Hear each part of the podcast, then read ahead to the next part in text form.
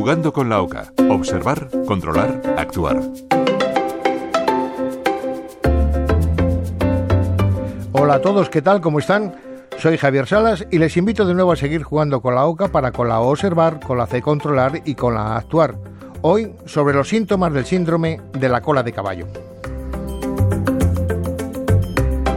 Pues empezamos a jugar en nuestra boca nos recuerda que a la parte final de la médula espinal se la denomina cola de caballo. Esto es debido a la semejanza con una cola de un caballo.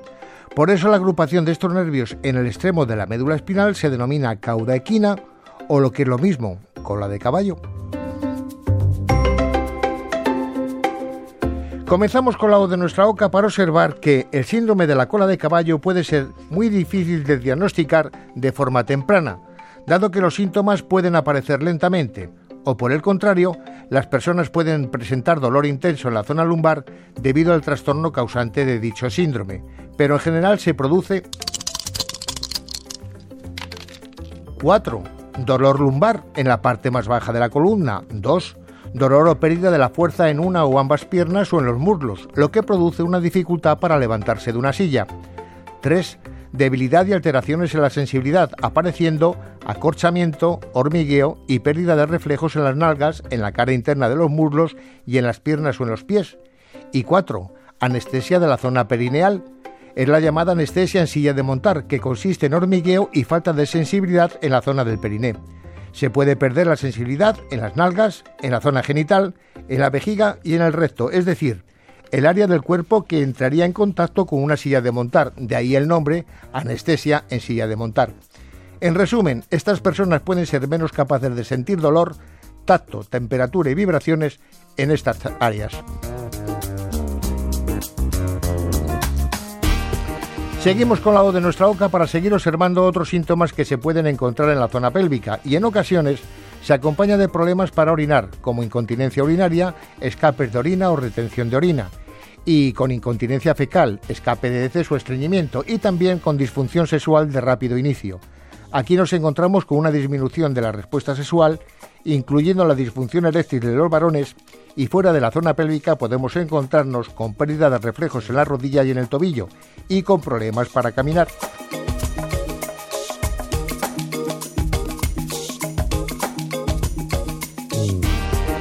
Continuamos ahora con la C de nuestra boca para controlar cómo se hace el diagnóstico. Y este es un diagnóstico clínico basándose en los síntomas y en los resultados de la exploración clínica. Y cuando se sospecha el síndrome se suelen solicitar pruebas de diagnóstico por la imagen, TAC o resonancia magnética. Pero algunas veces se realizan otras pruebas de diagnóstico por la imagen como una mielografía con TAC para descartar otros trastornos que puedan causar síntomas similares.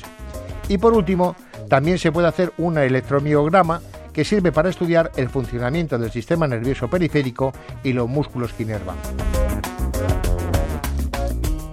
Continuamos con la de nuestra boca para saber cómo tenemos que actuar y las personas que este, eh, con este síndrome requieren atención médica inmediata. El tratamiento se centrará en el trastorno que causa el síndrome de la cola de caballo.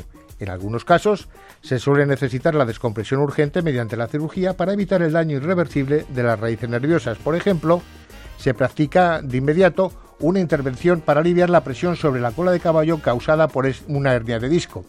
Y en pacientes con tumores puede ser necesaria la radioterapia urgente.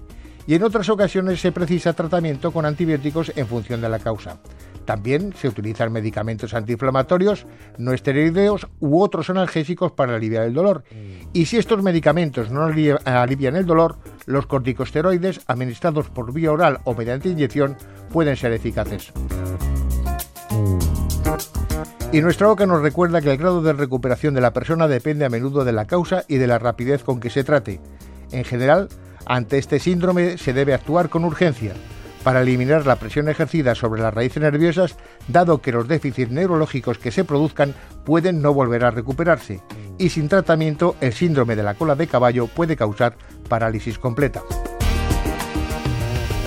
Javier Salas, Radio 5, Todo Noticias.